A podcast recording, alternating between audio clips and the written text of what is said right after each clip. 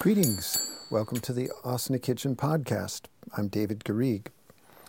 And uh, before we get started, just want to let you know the um, uh, started a 10 week course this past Sunday that um, you can still get in on because the so it's 10 uh, talks on practical um, practice tips and um, so it was a very successful first class, and this podcast has inspired it.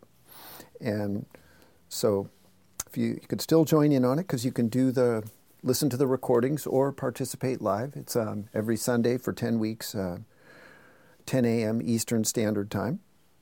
And you can find out information on my website. Um, so the the subject today for this podcast is uh, the sort of the connection between um, your creativity on the one hand and your pain on the other. And we're gonna, I'm just going to speak with you about how those are uh, linked up.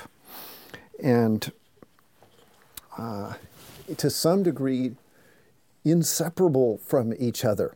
And so uh, you could say your pain and your creativity are like reluctant friends or um, kind of arch enemies that are kind of locked in an internal, uh, an eternal, internal and eternal struggle against each other, and kind of fated to to struggle with that. They're the pair that. Um, so first of all, just talk about practice and uh, pain for a few few minutes, and um, so me, I'm no stranger to pain.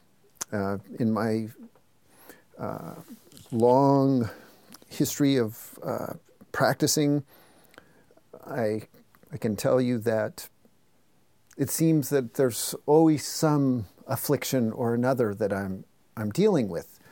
And I would say that by far the vast um, percent of it uh, is it's not coming from like me acting rashly or um, negligently or uh, like not from me making uh, preventable mistakes.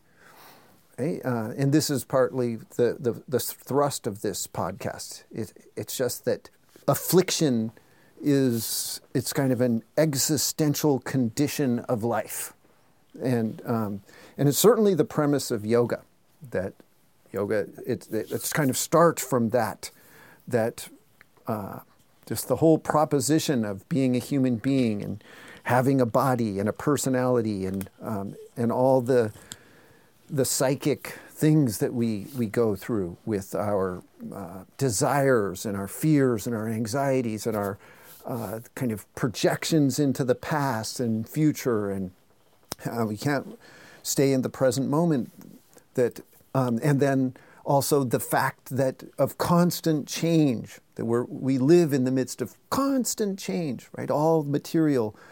Uh, human beings just resist that. We, like we wish so ardently that things could that we could freeze time and keep things the same, especially uh, when they're good, right?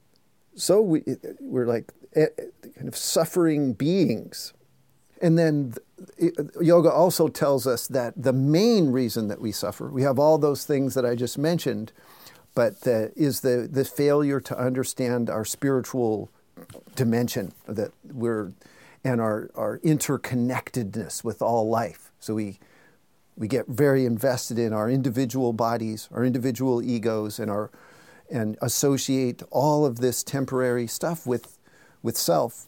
But really, we are we transcend who we are is the entirety of existence uh, as a kind of cosmic interconnected self, right? That everything in life is fully integrated and we're part of that in, in a much greater way than, than our body. But we don't live that way. We don't think that way. We don't experience the world that way. And so we suffer.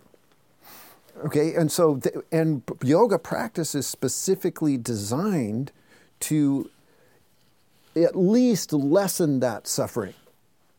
so the fact that we come to the mat every day afflicted in some way or another with um, some kind of mental anguish, physical ailment, uh, just is just a given. Okay, and so so that's one thing to just kind of square on that there, there's nothing unusual about that or like nothing wrong with you. And it's your response to your afflictions that count and that matter.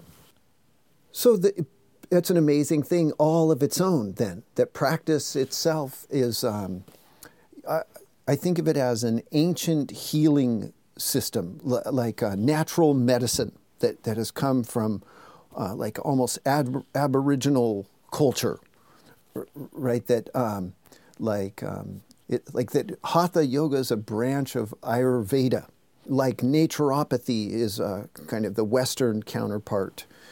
And, um, and it's based on like that the, the body itself is the means of healing um, sickness, not some um, external prescriptions or remedies like that. It's, it's more of a, a, an internal process that you create your health through uh, your diet and through your, the way you live and through hatha yoga. And this is partly like a positive response, like that you, you have a discipline that brings you uh, preventative medicine so that you don't get sick, you don't get afflicted but it also uh, addresses afflictions, like helps you um, meet your afflictions with more, more grace, more skill, more knowledge, and, and also can lessen and cut away unnecessary suffering. Um, and then it's also a way to for you to bear your suffering and to endure or tolerate and accept and bring um, compassion to it and also humor. And this is the, the Yoga Sutras, uh, the yoga texts uh, all back this up. And, and um, so in the, the, the, section in the Yoga Sutras on, um, on afflictions, the five root causes of pain, called kleshas, they list out those uh, kleshas and they kind of go through uh, d- defining those, and and at the end of the section, they they conclude that to the the the real observer, okay, when you really look inside yourself at kind of what is happening, there's this kind of constant affliction because of um, what they call is um, basically samskara, which means um, a a, a, groove or a habit or a kind of conditioned response that we have um, that's resistant to constant change. And so, so that's all to say that this that coming with pain is natural to practice, and um, but also having strategies for pain for your pain is also uh, necessary, it, even though those strategies will not necessarily take away all of your pain. And you don't necessarily want to get rid of all your pain. and this is the, the kind of crux of this um, podcast because your pain and your creativity are so um, linked up together. And I'm going to read you this um, line from a Kabir poem that's quite amazing, and because it's talking about desire. See, and and so there's this need for a certain amount of restlessness, a certain amount of hunger, certain desire that that, that burns within you. Uh, to have a creative spark and to keep um, propelling you forward and uh, asking you, asking of yourself to grow or meeting the universe's demand that you grow, that you grow. So part of the idea of think that things constantly change and and don't stay the same. It's part of life for because basically complacency to stay the same is to head into uh, ailment or aff- affliction. So complacency is like the beginning of uh, unwellness and, and, and, sickness. And Kabir just, it's just such an amazing line. And he, he just says, it comes at the end of this poem and just says it straight out. Do you believe there is some place that will make the soul less thirsty? Do you believe there's some place that will make the soul, your soul, less thirsty? In that great absence, you will find nothing. Okay, so in the absence of that thirst, that your desire, you'll find nothing. Okay, and so this is such an interesting, um, very deep reality that can help you so much in your in your practice and beyond beyond your prayer rug out into your life. If you think of your desire and the, the, the, restlessness and the, the dissatisfaction that you have and the challenges you that you come across as very positive thing and and also very natural it's interesting that um, uh, it's a little bit on the humorous side, but uh, what I'm going to tell you next, but it's also very serious in a way. Um, in this um, text, it's called Classical Samkhya. It's by um, Gerald, Gerald James Larson. So it's, it's a book that goes into the philosophy that's behind the Yoga Sutras. And um, and it, it has this, it's, it's a very, the, Samkhya, for one thing, it means to enumerate. So the philosophy, like, has a um, lot of categories. So, like, it has the, it's where the 25 categories of reality come from. Like Purusha and Prakriti are the, the, the first two, the spirit versus um, the matter. And its premise is that all is suffering and that yoga is your answer to suffering. And so it lists uh, the, this, um, the types of, or the, the, the, the types of affliction. And it really goes into detail. And, and so it says there's five varieties of ignorance, which we've said there's these five kleshas. And then there's 25 variety, no, excuse me, 28 varieties of incapacity. And there's nine complacencies. Okay, and then it, and then it goes on to there's even more of them. It's like these lists of um, there's eight varieties of of obscurity and darkness, and ten kinds of extreme. Uh, excuse me, excuse me. There are eight ver, eight varieties of obscurity and delusion, and ten kinds of extreme delusion. So it wasn't enough that there's eight kinds of uh, delusion. There's 10 kinds of extreme delusion. And then lastly, um, gloom and utter darkness are 18 fold. and what's funny to me about it is like is the, the whole listing out in that it's very precise. There's 18 gloom and utter darkness, not 19 or 17, right? But also, it's amazing the like we can be kind of uh, affliction generating machines as human beings. And each one of us individually has our own, our own ways that we, we do it. We go, kind of go into darkness. And, um, and in that, there was the nine complacencies. So to me, you're, there's this balance you're looking for that, that we rarely get. And in practice and in uh, in our endeavors in life, like the so the creativity. See, and when I use the word creativity, I use it like the Yoga Vashishta, which is a little more broad than how we ordinarily think of the word. Because creativity in the Yoga Vashishta, it's it's almost um, it's like the word karma, so it means work basically. That that uh, your work and it, to me, it means both. It means just simply work, like the work that you do for your job or the working on a relationship. And then it also means creativity. And that, that those two are one and the same. So the work that you do on a relationship, the work that you do out in the world, whether it's a barista or an usher for the symphony or a symphony player, whatever it is, it's work and it's creativity. Okay, and so we're, and we're constantly trying to uh, find this balance or this uh, middle path.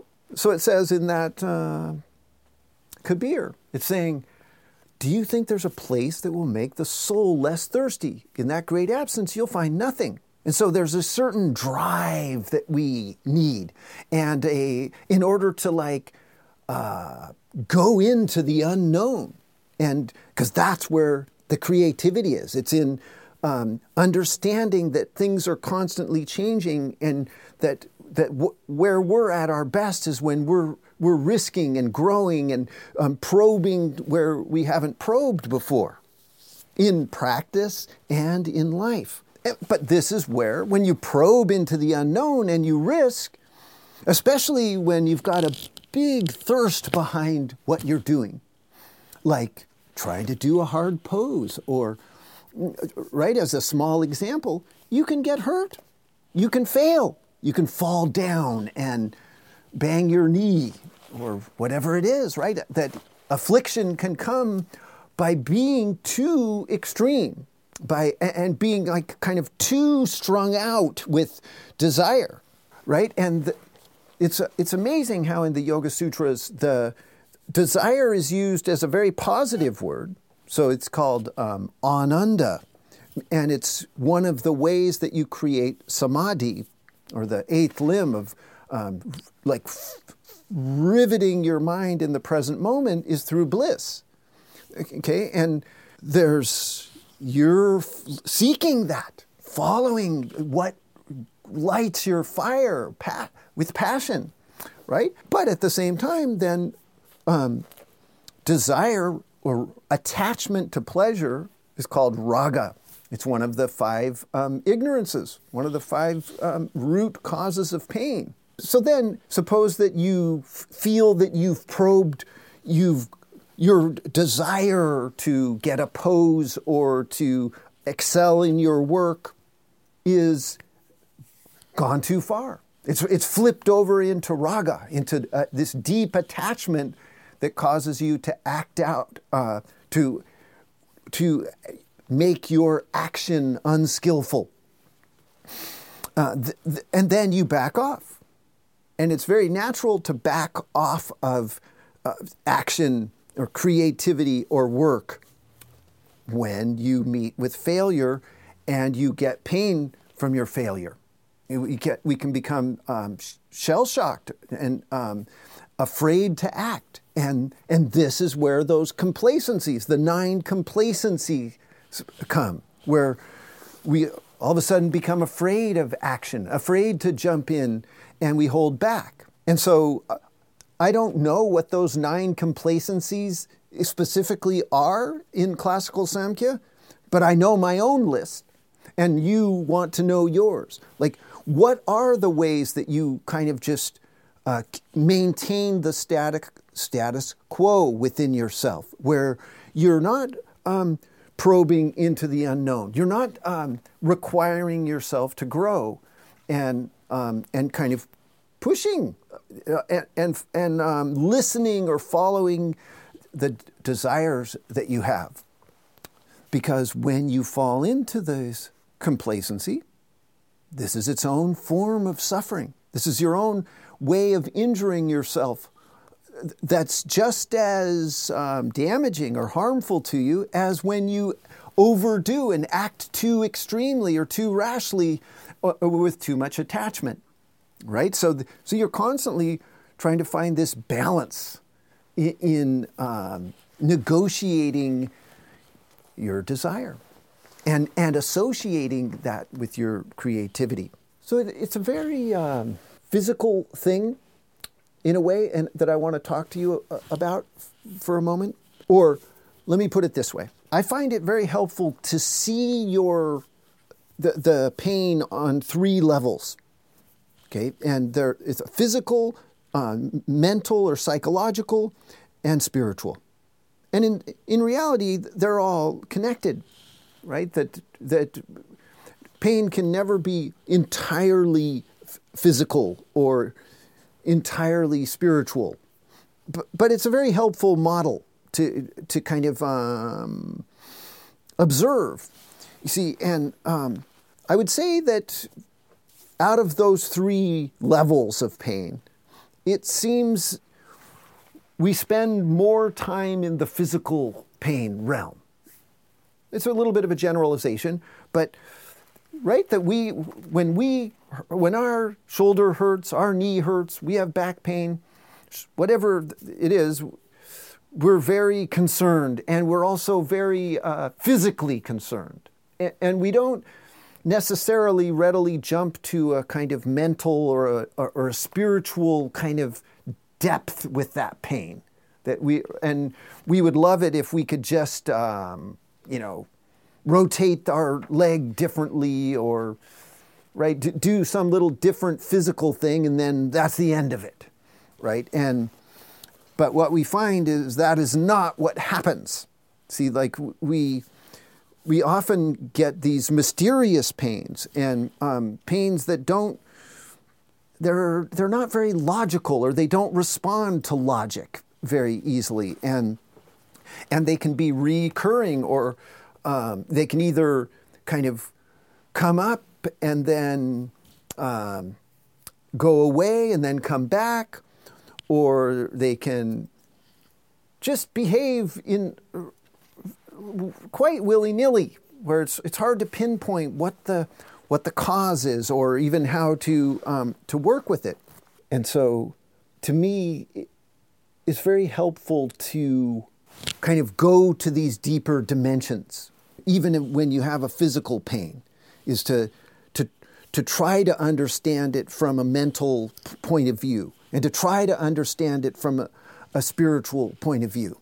And especially the types of pains that we get that are recurring or that we find really difficult to, to drop. And this is, to me, this is very tied to, the, to our creativity. And, but I'm going to talk to you on the physical level for, just a little bit longer and, uh, about this. And point you to this um, this. He, he, died a few years back, but is, is a doctor named Dr. John Sarno, and he has books um, that I, I recommend. Um, and like one, I think his first one was Mind Over Back Pain. And so here he was. Um, he was a very kind of um, almost ostracized and rebel um, MD in New York, had a long career in New York, because he um, well, he basically observed that mo- he, he, he went way out on a limb and, and determined that most back pain, okay, not all, and, uh, uh, but most back pain, he, he, his scientific conclusion and his experience as a doctor told him that was not based on a structural damage. And he goes down the list of very um, kind of structural back pain, common structural back pain problems, and just said that that was not the problem, and that and what he, he called it TMS, what the problem was, and which um, is and it's basically tension, um, tension. It's kind of muscular tension is um, at the root of uh, root of it, and and it was very and the type of person that so the people that would come to him, right, would sound like a lot of us that do yoga. Like there's, he often called it like there would be a triggering thing. Like I was playing tennis and I went for a big move and whoop, I, whomp, I felt this tweak, you know, and, or I was gardening and I bent over and there was this tweak. And we, uh, most of us have a yoga story like that, right? I was lunging into warrior two, or I was coming up out of Janu Sirsasana and felt this twinge, or, and then here I am incapacitated, right? And um, but he was he was saying that that this is it's not like it's, he's radical, right? He's, he's saying it's not a, um, a, bulging disc necessarily, or stenosis, or these um, common diagnoses. That it's actually um, this deep seated tension. You see, and he, and he really points out that it's, it's not tension that you can re- relieve by um, relaxation techniques, by massage necessarily, or by um, yoga or acupuncture, eh, because, and this is what's so amazing to me about Dr. Sarno's work, is that it's a deeper, deeper tension, which has to do with your desire. That, eh, and he talked about people that are driven and, um, and also people that are nervous or anxious um, were prone to this um, kind of presenting symptoms that seem like potential structural damage, but really is um, this deep seated tension. And what's really curious about Sarno's work was that he, he's saying that the remedy is not, is, is not actually to relax because, well, because it's too deep, this tension, and it's too um, kind of part of the, the, your whole makeup, which um, to me lines up with the, the, the type of desire that Kabir is talking about. So it's like a soul desire. It's like this thirst that you have for, for meaning. And, and it, it's like a, a very, very deep longing within us that's making up the tension of our life. And that we have to address it at a very deep level. And so Sarno, as a doctor, his treatment, he, he did, uh, he, he had a course of treatment for his patients. And there was like physical therapy as part of it, but he, for him, that was just to give the person confidence in their body. But his main treatment was t- simply to, uh, to know, okay? I, and I love that. So that it's like um, you just know that when you have these pains that come up just out of the blue or um, recurring or chronic, that it's it's basically this very deep tension, and that and it's just that, and that very knowledge, if it penetrates through deeply to you, to your consciousness, will relieve that uh, pain, will um, lessen it or remove it. So uh, it's quite, and, and to me, it's quite in keeping with, with the yoga.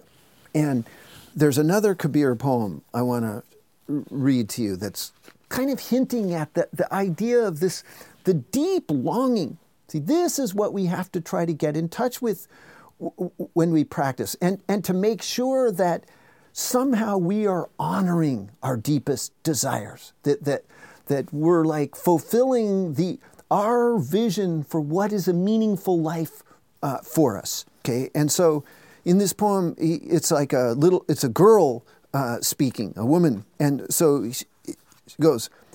I mean, it's Kabir writing it, but it's also it's like from the perspective of a woman.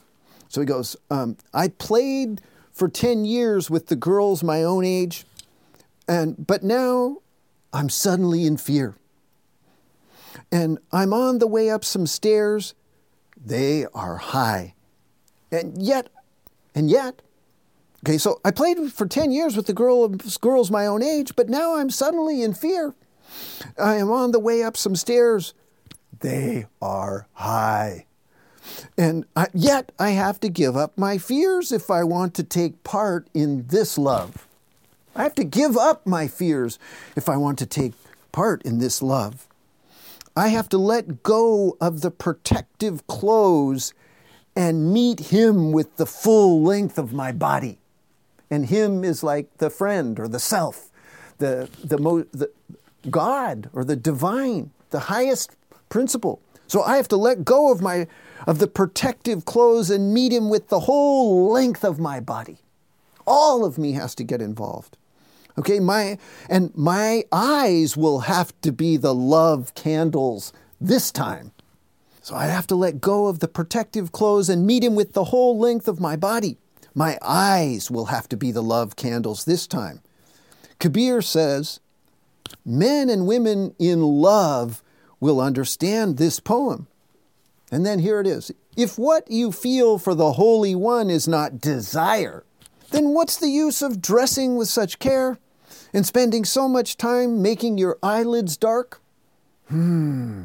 See, I love that poetic idea that um, I, I just love that. If what you feel for the Holy One is not desire, see, what he's saying is it is desire, that our deepest seated longing is desire.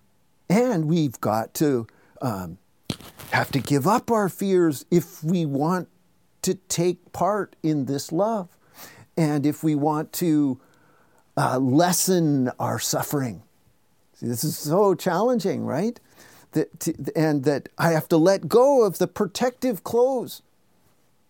All these things, all these kind, things about me that these complacent things, these things that are I hold on to so carefully about myself, and I become unwilling to take a chance to to to to go into the unknown and learn and grow and be a different, a new, a further uh, kind of expansions of self.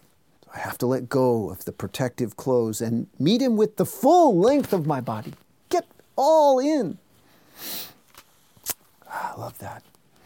And then one more poem um, by Mira, um, who was a wonderful poetess and um, that was from a little girl. She felt she was married to Krishna, um, God, and so here she's talking to to him actually, right to Krishna, just addressing him, like in, in a cry of anguish. She's saying, Where did you go, Holy One, after you left my body? Yeah, where did you go, Holy One, after you left my body? Your flame jumped to the wick. And then you disappeared and left the lamp alone. Love that. Your, fl- your flame, so this kind of inner spark, fire for life, jumped to the wick within me. And then you disappeared and left the lamp alone, this lamp of a body. Um, and then you put the boat into the surf and then walked inland, leaving the boat in the ocean of parting. Oh, and Mira says, Tell me, when will you come to meet me? See, I love that. She's like honoring that longing, turning it into poetry. okay, and then last, um, this beautiful line from the Yoga Vashishta that I want to share with you. And remember that really what I'm, it's an interesting podcast, huh? and, um, and it's really talking about this connection between your pain, your longing, your, your deep burning and your creativity, and how these two are fierce opponents that are also allies somehow. And, and so it says this from the Yoga Vashishta, amazing text. Um, it says, the power of creativity. Okay, the power of creativity. And, and so remember, this is, has a triple application. It's the power to act.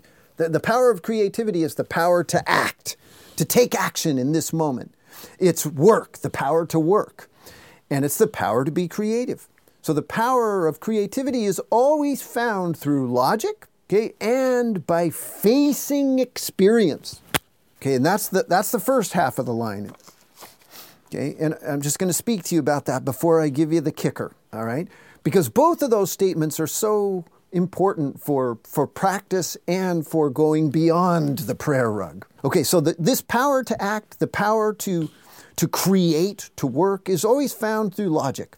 Okay, and this is so true of Hatha Yoga. Okay, it's very logical.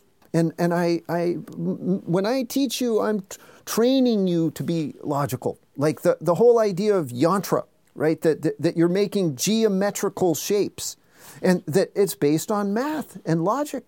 And, um, and you really are working in this, um, as logically as possible. And it's funny to me that e- and that even John Sarno, Dr. Sarno, that his his way of approaching pain is very logical, even though on the surface it looks like a, a witch doctor or something like um, woo woo.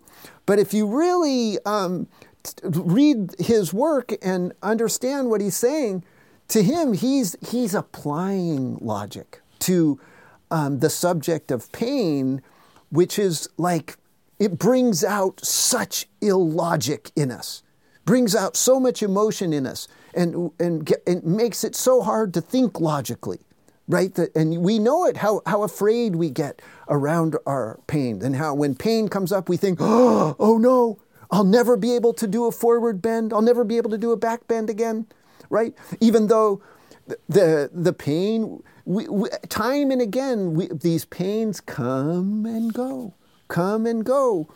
And yet we, we kind of fall into um, kind of irrational responses to them. So, the power to act, the power to work, the power of creativity is found through logic. So, just becoming more of a scientist right? So when you your response to pain in your whenever you have it on the mat in a relationship um, moment in a work moment in a social moment is to try to understand not judge. Pain's so fast we're so pa- fast to judge pain. But you're going to be more logical more scientific more trying to understand that um, that pain, and then also by I love that by facing experience. See, we can partly we get pain just like the um, the the very premise of yoga that we're, we're we're acting as though we are this individual body and this individual ego, and so but really, the, the reality is that we're greater than that. That we have a whole dimension of self that's well beyond the little body and mind that we are. And so, so we've got to learn to face experience like head on. And like that's the, the spirit of that Kabir poem. I, have got to meet him with the full length of my body. I've got to be right here all the way. Okay, and then, then we find the power to act. We find the power of our creativity. And, um, and then here's the, the, la- the, the next line in the little thing, which goes, the speaker, the speaker is heard, not the one who remains silent. it's just that simple. The speaker is heard, not the one that remains silent. So if, again, if you want to take part in this love, in this in creating this world and really being part of it, you've got to you've got to walk up those stairs even though they're high. You've got to keep pushing into the, the unknown because it's the person that speaks. That's the one that honors their desire and takes a chance and doesn't fall into the, the varying forms of complacency that that one is heard. Whereas the one, not the one who remains silent. So we're have to dance the dance and uh, listen carefully to our pain and and see and through logic and through facing experience and um, and then win the power to act, to work, and to be creative. All right, so there you have it. Um, hope you enjoy this subject as much as, as I do, and I'm so happy to be able to um, speak with you and share this with you. And so, if you want to join in on the course, it's not too late. It's called um, Practical Practice Talks. You can find uh, information on my website. It's 10 talks on kind of practical practice tips. Um, and um, every Sunday, 10 a.m. Eastern Standard Time, you can be there live, um, or you can catch the recorded version. Okay, so all the best. Namaste.